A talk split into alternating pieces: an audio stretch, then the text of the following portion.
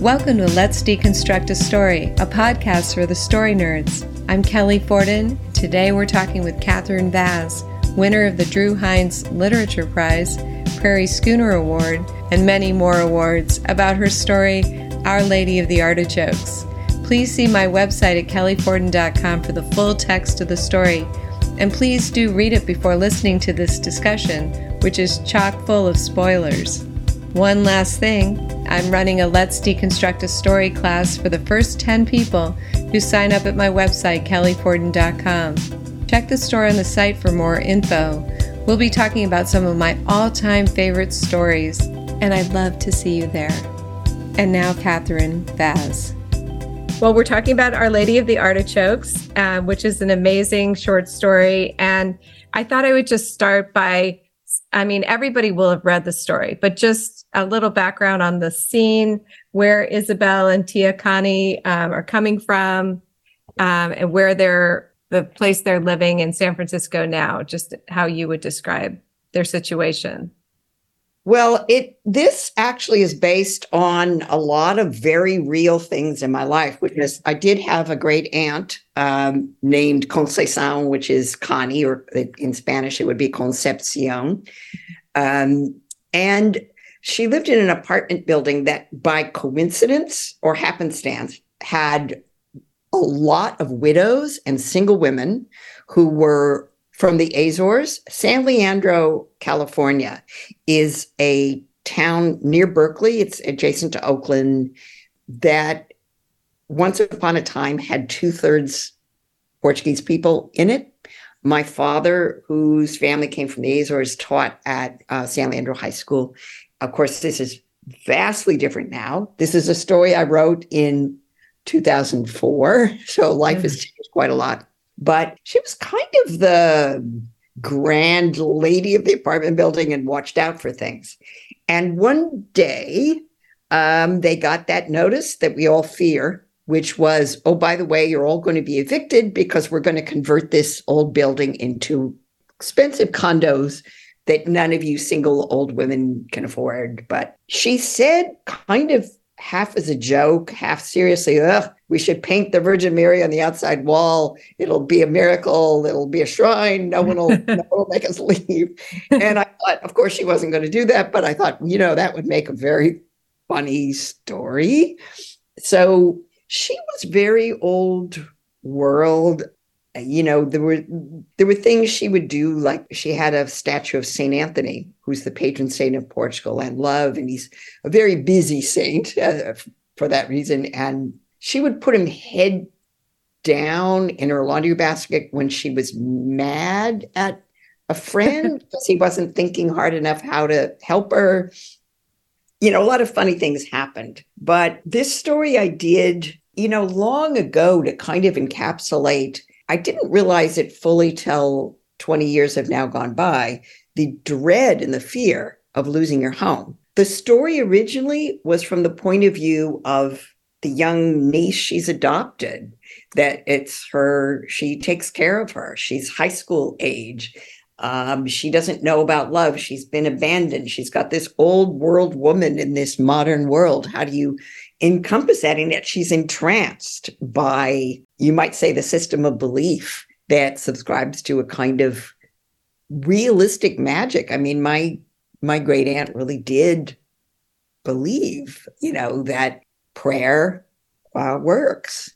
And, you know, so so the story actually also encompassed there were two significant things that happened in her life. One is that she did trip on the floor one day, break her neck, and the doctor said, you know, Senora Valadon, do you realize you've snapped the vertebrae that the executioner tries to break when he oh my god. she said Ugh, you know send me home. And that was kind of you know that was sort of a little tiny miracle. But the real miracle in her life was she was single a long time. There was a tragedy i think in her early days where someone she was in love with in the azores i think died and she never married she was the virgin until she met somebody who came to to her door, came into her life, and she had him for 10 years before he died of leukemia. So he was the real miracle. So it was kind of trying to enshrine this story and pay homage to a kind of magic that existed in the world I grew up in, a belief system, also a lot of humor, by the way, because I hope people laugh when they read the story as well. It continues to delight me and will for the rest of my life that Alexander Chee heard me read this story in um, actually in Lisbon and laughed a lot as everyone else did and then cried at the end. So he gave me a blurb for my novel that's coming out in November above the salt and he gave me a quote that said she made me cry in public which is yeah. something treasure so let, let, let, me pause there and draw a breath and and see if i answered your question properly and um, oh absolutely absolutely did you say did you live with her or you or you just I actually did, did not. You did I, not live with That is fictional. That's okay. fictional. I my father, August Vaz, was very prominent in the Portuguese American community, which is also referred to, by the way, as the Luso or Lusa female uh, American community, because Portugal, the old Roman word for it was Lusitania. So, so the Luso American world. My father was a, a prominent figure because he was a beloved history teacher. Um, he gave lectures on Portuguese culture. There was an enormous settlement of people, mostly from the Azores in the Bay Area, you know, also San Jose and the valley towns of California, San Diego. And my father was very prominent in that. And so I grew up around these stories. And, you know, I, I grew up you know, with, I realized at one point that I was very lucky. I had very loving parents and who let us be whatever we wanted to be in the world. I had to go away and teach college before I realized that was definitely not the case with a lot of uh, young people. And, you know, my father said to me one day, we have poets in our community, people write essays, I write history, but there's so many stories, no one seems to be writing them. Yeah. And I took that. And so this is fiction, but it is drawing from this incident that I think as a Californian, I was very alert to, and we all are now in the world everywhere, that some of the institutions we think of as solid, like things like home, things like place, the culture, uh, can be taken from us very suddenly and dramatically. Mm-hmm. And so as I've become older, the story, what brings it to the fore for me even more is this sense of precariousness. I think displacement is one of the great themes of the 21st century.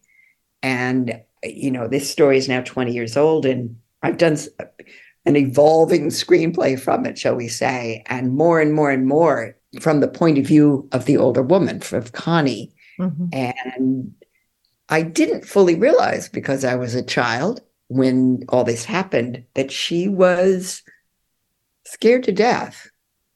And, you know, my father was so worried about her going to a care facility at that point and quite magically enough, this didn't make it into the story, but she goes in, she hears someone talking down the hall, and she said, Oh my gosh, it was someone from her village in the Azores already in that home. So wow. she asked if she could be a roommate. So we thought, okay, that turned out nicely.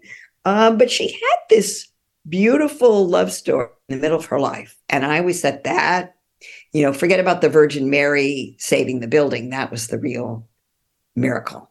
Yeah, that is. Yeah. So you have this narrator who is Isabel, and I love this Isabel Serpa. Is that how you say it? Yes. Mm-hmm. Yes. 17 uh, year old smoker, a roller of my eyes at Mass to convey that I believed nothing, would report the sighting. My infidel status gave me more credibility. And what it is, is Tia Connie decides that Isabel is the one who's going to tell everybody that the Virgin Mary is appearing, yes. right? Yeah. Yes. And uh, so how did you come up with Isabel as the narrator, or was it just that you you were you know it was 20 years ago you were young when you were writing it and you were kind of thinking of uh, just a niece? Like, like yeah i was older than isabel is in the story of course and i've never been a smoker but i i um you know, that kind of sensibility of looking at the old world belief systems around me. And I grew up in the 60s and 70s in Northern California. So it was a real clash of belief systems, cultures. And, and I did have parents who wanted us to be who we were in the world. So coming up with how they get along, but they love each other, these two. They really love each other in that practical, often exasperated way. Uh, they live in a small apartment together. It's crowded with all this stuff. I mean, I grew up when Catholic families tended to have President Kennedy. Yep. Christ, hope all together on Yeah. the wall. I, you I'm, I'm Irish, so we Oh, okay, the same the same thing. thing? Yeah, yeah, and like the the Jesus with the bloody heart, the whole yes, yes, exactly. I've had Yeah. that. And, um, you know, I, I was five years old in 1960, and our kindergarten held an election for president. And I went home. I remember going home to my parents and saying that Kennedy would win because that's who I voted for. And Oh, thought that was adorable. it's weird to um, think back on how magical. That's one of the things I really loved about the story is all the magic, you know, and I, that is something that I've become totally secular. I'm not religious anymore, uh, but that part of it I miss, you know, like all because the Sure. world world took on this, you know, no matter what was happening to you, you could you could bury Saint Joseph in the backyard, and then you know you'd sell your house, or you you could say a I, I remember my grandmother or my great grandmother didn't think she would die till Saturday. And then she held Hmm. on till Saturday because then you get straight into heaven, you know. Well, All of yes. the- well, they're all this funny. You know, it's very funny when I it's a joke and half not. When my husband Chris Cerf and I sold the house we lived in before where we are now, I did bury a Saint Joseph in the yard. we did too. I mean, that day we got an offer. Um, so, and still, you know, I was taught St. Anthony, St. Anthony, please look around, and then what's lost will soon be found. Absolutely. Never, yes, um, so it, it it's kind of I think there's a danger in making that too charmed a system. I look at it as you do, I think. You know, that kind of secular, but oh, this is nice. I, I'm a believer, I've taught courses in magical realism. And to me, it's a belief system that real things in the world, it's not fantasy, real things in the world have these mystical or magical qualities. For example, there are things that are possible, but maybe not probable. We know people of sound mind who say they've seen ghosts. So Right. perhaps there are these interstices in in life that really, really do exist. They're uh, real things. I'll tell you a little story that is a family story, and in fact, I used it for the beginning of the novel I have coming out uh, in November, which is that I had a branch of my family in the Azores that were very, very hungry, and they were taught to sing when they were hungry as a way of eating their music, distracting themselves, but also in a practical way, it signaled to the neighbors that without asking for charity, that they could use some assistance. So part of my family got known as um, the little birds, os passarinhos. Oh, And that was a nickname that stuck. So is that magical? That was a real thing. mhm. So I think Right. life has these magical real moments. We all have them. We all have them that that we, if we look at, we think it's partly the wonder of the world and it's partly occurrences that have that extraordinary quality. Right. Yeah. I think in fiction, when I, um, and I'm, I love your book, by the way, but we'll talk about it. Okay, the story. great, thank you. But um, yeah, I love it. I was thinking that I can, in terms of magical realism, I'm all all along for the ride, as long as the person doesn't try and solve the problem, you know, or tell me what you know is actually happening. Like sometimes people can get very yeah, show the show the props or the or the yeah, it- behind the the curtain. yeah, exactly. Like, well, also, you know, or try and define it as like, you know, Catholicism is the one true religion, or you know, whatever. Oh, right, or, right. Yeah, I know all those things. Course, yeah, yeah, yeah. But I mean, I I love the magic of it, and and when a ghost sort of appears, or um, a saint, or some or a miraculous happening, and then you just allow it to happen in the story without trying to explain where it comes from. I mean, because none of us knows, right? So that's the part where I think you lose your secular audience when you try and explain it. Uh, exactly. And also when you get, as you say, fervent about it in this- Right. yeah, it it it is lending credence, I think, to the idea that inexplicable things happen in the world, which is uh, partly the beauty of fiction is a way of of celebrating that, of going into those empty spaces or the invisible world. I mean, I think even interior interiorities in mm-hmm. fiction have that magical quality because fiction exists in part so that we can use the language we never get to in real life. And it's that kind of sharing of a musicality or mutual sense that connects us. Yeah. Absolutely. So, okay, well, in so to talk about what happens in the story, um, Tia Connie decides that she's going to use the pastry, fl- the pastry flame to, yeah, torch to torch Mary onto the side of the building, and then, and it's so funny.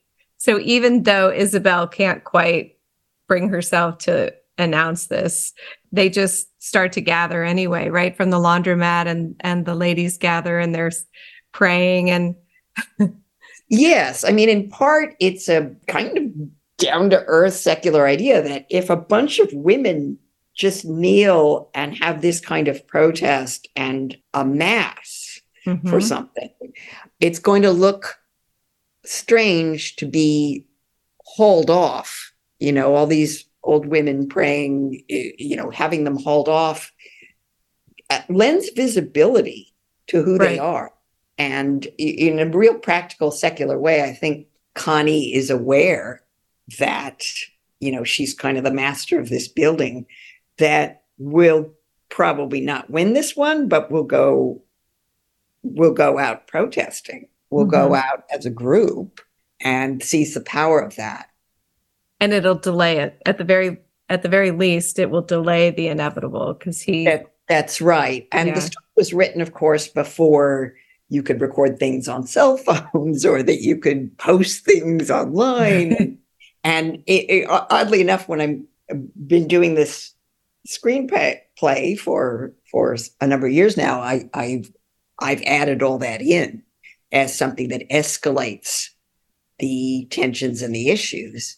At the same time, California and other places have um, instituted some tenants' rights. If, if you're over 60, they will look at you a little bit differently. And if you've been in a place for over 10 years, but still, I think the forces of change, gentrification, being priced out of markets is something that uh, forget about just old people, young people are feeling that now Mhm. uh, quite severely.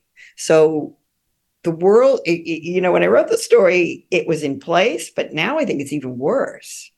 yeah yeah and um but what an ingenious idea to come up with with mary you know intercessing but also like having the nerve to to fake it you know why not fake it and i thought that was kind of funny Right. too like with all the belief systems yeah Right.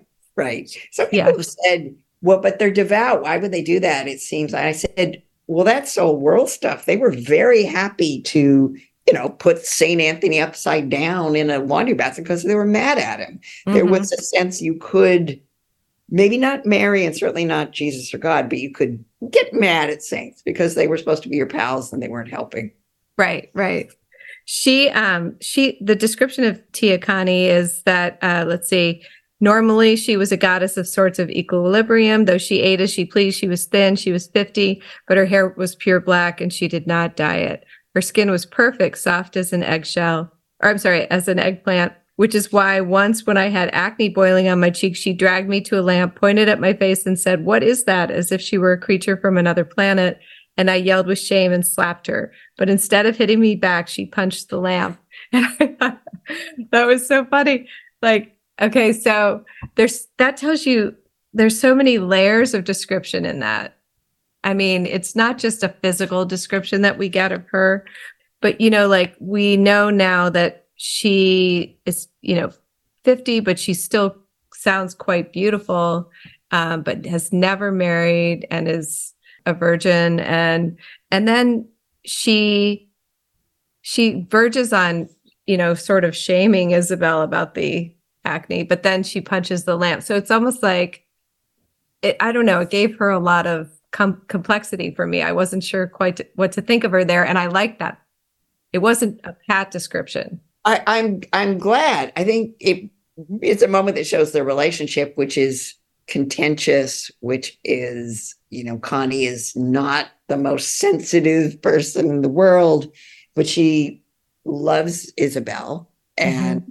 Cares for her. But if your if your child slaps you, what do you do? Right. And Connie's solution is to punch an object and also possibly with a realization that what she just did to a teenager is pretty horrible. yeah.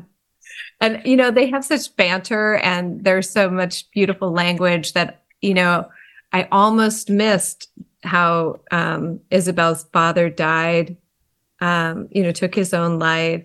Her mother leaves with the dentist. Um, for some reason, in the first reading of the story, that almost passed me by because you just sort of slipped it in. And I wondered at the way that you were able to include something so devastating and yet not have that take over the story. That must have been an interesting. I, I recall that that was a difficult, how do you get this bit of exposition in? And, you know, I thought that a lot of the immigrants from the Azores to that area worked in the dairies. They mm-hmm. worked in the ranches of California.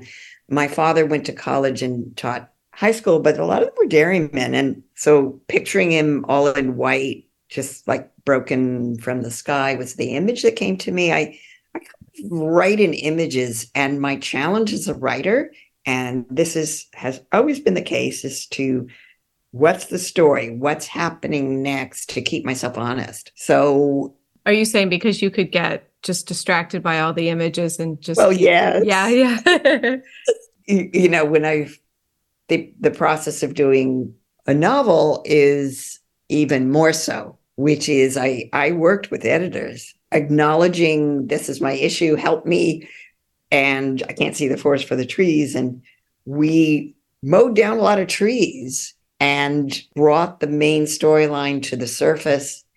And honestly my biggest reward so far is advanced readers saying, oh, it's very poetic, but the plot moves so adeptly and it's so many twists and turns I didn't expect. And I couldn't ask for better news that yeah that I think instead I, I know my strength as a writer and I, I do want to preserve that. I want to honor that and keep that. But I also always want to challenge myself. Like what do I as a writer need to address how do I do that? And we all have our strengths and weaknesses, but I've always been one who wants to, without fussing over it, to say, how do I tell even a better story? How do I tell something more beautiful, stronger? What do I, what do I do? I think for the rest of my life, I will ask myself that because I think as a writer, that's that's my aim not to mm-hmm. say oh i figured it out i'm never going to figure it out yeah so the strengths of the descriptions the humor all that what would you say so the plot would be something that would be a weakness for you or just so getting, I, getting... I, I think the the my sensibility changed quite it's some time ago now when i realized that putting those things separately was the was the error that you can't say, okay, a plot is like this Christmas tree and I'm going to stick all these ornaments on it. Or, or it's like these girders I have to stick into this beautiful wash of glorious things I've spilled out of my head. I think once it all feels organic, it's all the same thing, it's all tendant upon the other thing. Once I made that leap, I it really changed how I saw what I needed to do, how I see writing. There, you know, a secret is that I very early on started studying screenplays, believe it or not, for like, what's the main storyline? How do I look at an, a story with this kind of x ray vision? How do you tell a creative, beautiful story that's different and yet there's a spine in it and that everything is connected to that? It's not a separate thing that I stick things on. So I, I once that's taught. A, that's a great idea, actually. Yeah, well, yeah. It, it is, and it's helpful. And then you just drink that in and you you absorb it and it becomes intuitive and you don't separate it. I remember a course I taught once called Plotting for Poets, and it was it wow. Was, it was mobbed because no one wants to say, um, "Oh, okay, I need help with this." And a lot of creating creative writing workshops, you don't get a lot of those tools. So I wanted to teach myself how do you make forward drive? How do you create shape? And in a way, that's even more adventurous because you're sculpting this moving thing. Mm-hmm. And uh, you know, I, I I always want to figure out how how do you tell a story that people sink into and don't want to flee from. I also love to make people cry. So when Alexander Chee told me that, I was delighted. but I, he, he laughed before as well. So that's important to me too. Absolutely. Well, there's, uh, I was reading the, um, one of your blurbs where they were talking about the idea of, and up, I don't know if I'm going to say it correctly, saudade. Saudade. saudade. Yeah. And the Brazilians say it differently. They say saudade, but um, saudade is is a very important Portuguese word. Mm-hmm. And meaning? It means it's supposed to be beyond definition, but it it means a kind of longing for what you were missing in a way that it's the absence is the biggest presence in your life. It's a sweet sorrow. It's missing someone you still already have. It's a melancholy that you treasure. It's a state of being. I mean, there are all sorts of definitions. And once you pin it down to one thing, people will come up with another one. Right. But that kind of longing, I think, I think, you know, if you're Irish, you will identify with this, which is if you're from the Azores, that people, the people grew up to leave, their children yeah. left. There was, and so Ireland's the same thing. And a lot of people, you know, as the world changes, that's a common thing now. And that kind of longing or missing is is prevalent in a lot of certainly fado music, but also I hope in a lot of my stories, including this one. Absolutely, and I think uh, all the ghosts, the magic, and everything is a way to keep that alive in a new location. You know, it's sort of like a you know, I always used to like be like, God, could the Irish, you know, my dad, could you talk about any more dead people? Like he was just, you know, always so. Uh, and then, you know, then she, you know, ascended into heaven and blah, blah, blah. I mean, there were always these fantastical stories about when people died, these amazing things that happened. And right. but but there was the idea that it wasn't, it wasn't about the sadness or grief. It was about keeping it, them alive, making them larger than life like creating this mythology around them. And and it was i think uh, that same feeling i would describe it the same way the saudade saudade yeah just of like this tender grief but that is also beautiful that you want to ruminate on or that you that you want to spend time with. You're not trying to avoid it um, i don't know if that's that... right um as you know you and i grew up in american culture and there is this mantra about moving on, getting over mm-hmm. things, letting go. For a while back there, a lot of people would say, I have no regrets. And they would mean about absolutely everything. And I would mm-hmm. always think, you don't? It just seems to, right. you should, as a human being, regret something. but that kind of sweet sorrow that you keep and that we keep inside because everyone has their own griefs. Everyone has their own histories they're nursing. And I think writing in part, I'm never upset when I read a story that's supposedly sad or melancholy or sorrowful or upsetting because it it makes me feel less lonely. It does taps into something. So yeah, it's a it's a community. It, it has a feel of community. Yeah, this you know. this Aunt Connie I had what really struck me above all was that when she fell in love and married a man that she only had him for 10 years because he died of leukemia.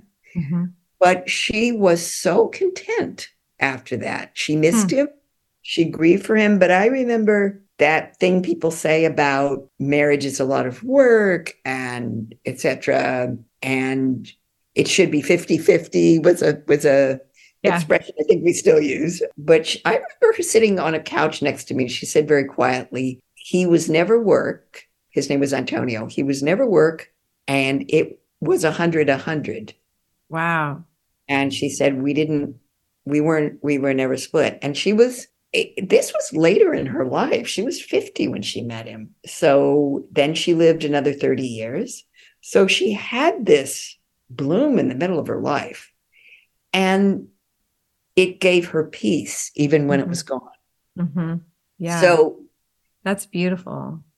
it it was, and I think even as a child, that re- that's what registered with me. Mhm. And the funny thing she said about the Virgin on the wall, immediately in my consciousness connected to um, that love story. hmm Well, there's something about so they're the three miracles, right? Um, so first, she uh, they go to the Holy Ghost festival, and Right. she is not chosen as the queen, and and we had that too. Like the queen is that's a big deal. We I think ours was the Queen. I don't know, Mary Queen of Peace or something. There was a peace festival that at my church, but Did you It- have those grand capes as well? Beautiful ornate capes with that, or is it just a ceremony? either your parent would buy a dress or make you a dress, and then you'd have like a crown. Oh, Mary- I think it was the May Queen, the May Queen. okay. and that was a big one too but i got the you know so it's a big deal but she's not chosen and then she's walking behind lucia and and then she yeah so that's an interesting so I, I love that because it was so unexpected she trips her this crippled girl and then she cures her accidentally i mean where did that that idea come from you know, in fiction, we pick up these little pieces and put them together. And sometimes they're things that are outside the, you might say, the realm of the story material. There was a there was a woman I knew in my 20s who walked with a crutch that it turned out to be fake. She just did it for sympathy. She Hmm. always used it. oh but my she was god fine. Her, you know, and she just did this because she wanted attention or sympathy or something. in it wow that, that that if you want ambiguity in well, okay, was this a miracle or did she just do what should have been done to this woman was slightly realign her knee and she'd be fine? Um, was it a miracle or not? And it's the hunger of people to want it to be so, right to be to be chosen. So that floated into my mind when I was writing it, okay writing story. I was just curious. Okay, so and then I've always heard about the rule of 3, you know, like it's a good idea to have three things happen and and then of course the third one is the most realistic of all of them. I mean, they meet, they fall in love, and they get the 3 years of marriage and and then yeah, Isabel is I mean, they get to stay in the apartment, which is Yeah, amazing. it became Isabel's story of, you know, the anxiety of who a, who am I in the world? Does this boy love me? Does the, the the things you go through as a teenager? Mhm. That something quite bigger was in her life, which was the idea that you get these gifts sometimes, and sometimes they're enormous, but they are also temporary. Mhm. That the risk of loving is such that your sorrow will be equal to the joy you were given. Mhm. Right. Okay, little little things that I want to ask before we get to the ending. Um, Celine and Julie go boating. I was just curious if there was any significance to the movie. Obsessed with that movie, writing the story. So I thought I have to put it in. Um, that- I don't. I've that- never heard of that movie before. Oh, it's it's kind of a methy candy on a boat. I haven't seen it in ages. It was a cult favorite for a long time Okay. back in the day. I'm afraid to watch it now and think, what was I thinking? Um, what is? but I, I really obsessed with it. okay. What and what is it about exactly? Is it they just go and they? There was some mm-hmm. magic in it. because it was so long ago, I don't entirely remember. But it it they would eat a piece of candy while they were on a boat and go back to this mystery occurring in a house where they would see something terrible that had happened. So it was piecing together a story based on what amounted to a magical invocation to go there and be invisible and see it. Okay. Somebody's going to watch that movie and say, "What was she talking about?" It's something I don't totally remember. But it's good because you um you have that like bit of magic in the movie, and then there's this the mystery spot in Santa Cruz, another thing I had never heard of before. So there, those are moments in the real world that are offering some mystery. That's magical realism, which is yeah. it's a real place where magnetic forces. I mean, a ball will roll up an incline. There are magnetic poles that are just strange there, and that was a real place. I wonder if it's still there. It is because uh, I well, I think so because I googled I googled it just to read more about it. So there's still a website and it well, looks like you can visit. Hearts. Bless them. you can still visit. Um. Okay, so the ending is a really interesting craft thing to talk about because sure. at the ending, Rui says he would like to see her baby one day, and she's shocked because she's like, Baby, what baby? And then she says it's going to be a girl, and then she says the name will be Clara, which means light or gap or opening, clarity. And then, so I wanted to talk about the last part where she is directly addressing Clara. And it's as if she's right. As yes. She's, she's been telling her the story the whole time. And we didn't know. But it was interesting because a lot of times you'll have a frame in the beginning of a story and then the frame at the end. Let me tell you a story, Clara. And then you go into the story and then, but you, you dispensed with that the beginning. Well, I, I leave it to the reader to i think there are different interpretations of this and okay. i leave it to the reader to say and I, i'm a big advocate of that a story is completed when readers say, "Oh, I saw this and this, and I read it this way." Well, I love that. Mm-hmm. And as we all know, that's not always that I did. You know, a writer doesn't always see that, but right. Um, I thought that's her deliverance into her future, whatever that is, and that the I happen to have a passion for artichokes. I think they're a wonderful item on the earth. Talk about magical realism. I love they artichokes. Do, uh, yeah, they do all this work, and you get this.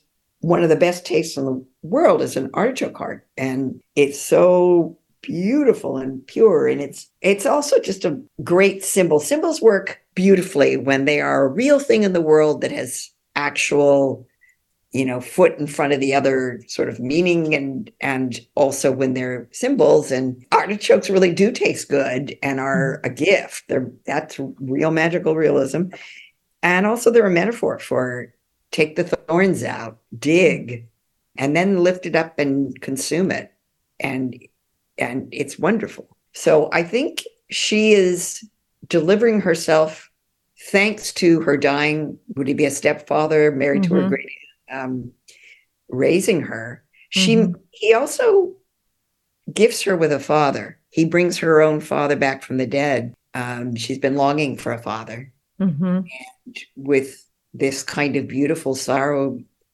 she sees a child named perhaps Clara. Maybe she'll have a boy. Maybe she'll have a girl. Maybe she won't have children at all.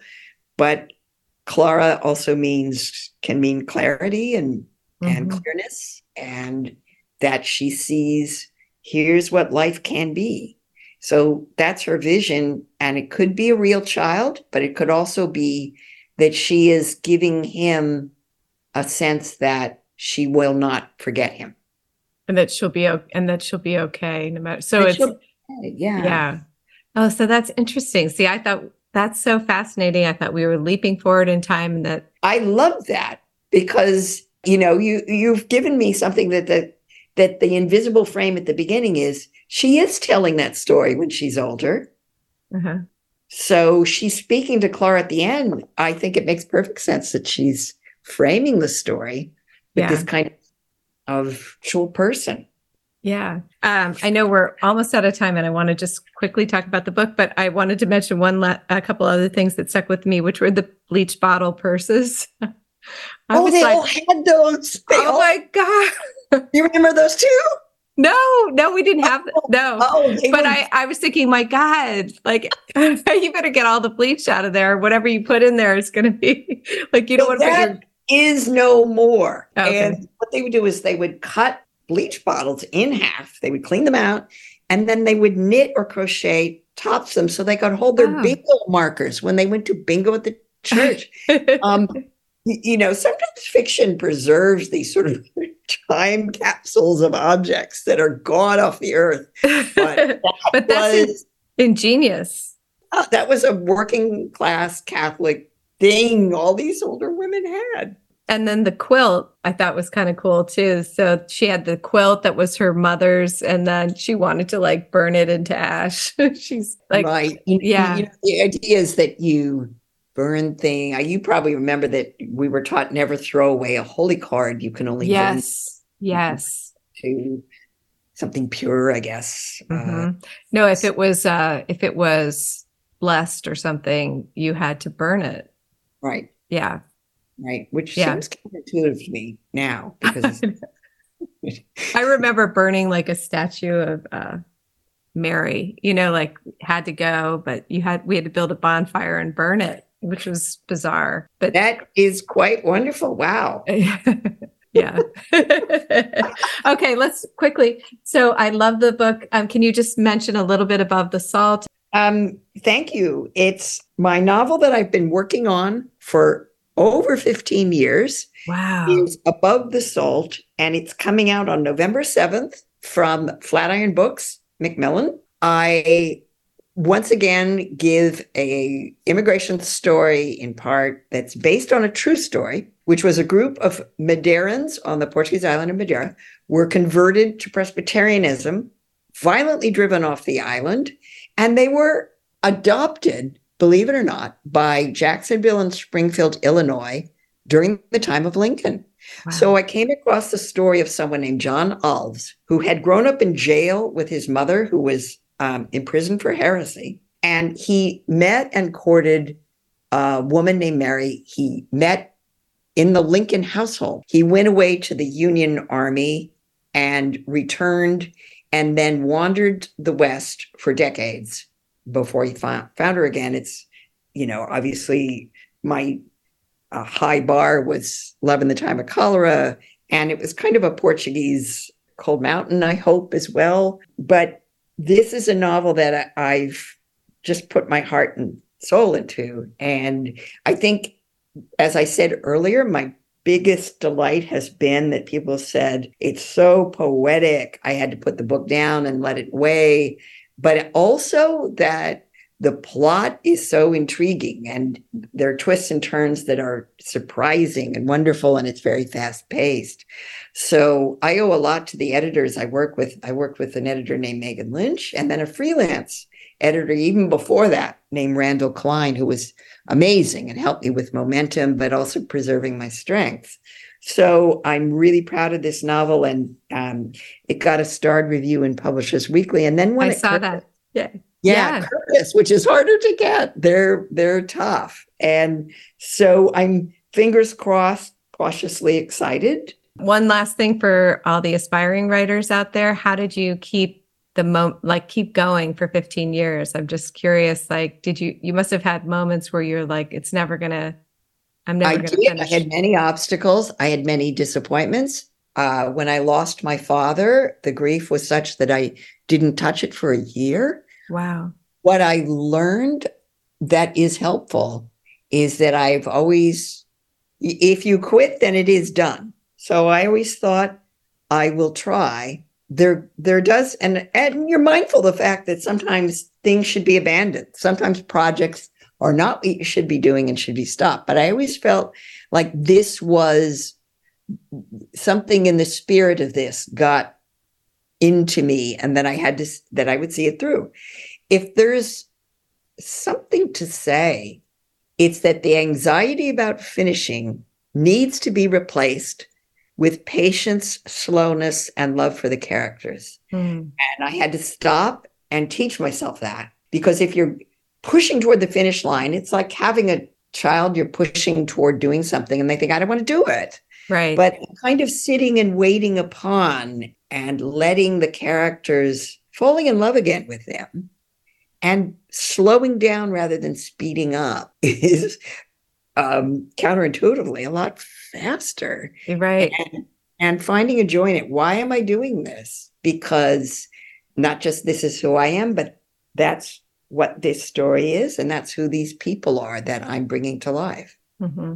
And it's something that you maybe you'd want to read yourself. You know, like you kind of are writing a story that you'd want to read too, maybe. Yeah. Really. You know, there's a funny story where I teach in the Disquiet program in Lisbon every summer. And um, uh, Richard Zenith mm-hmm. wrote a biography of the Portuguese poet Fernando Pessoa. It took him 20 years. And someone said to him, Oh, you must be mourning that it's done now and that it's out. And the, he said, Actually, no. Just right. relieved. So I was at first totally relieved. And now I have the joy of the book again. I mean, sometimes I just, this is a kind of a, I guess, a sweet admission. I sometimes just sit with it in my arms and I think, here you are. Oh.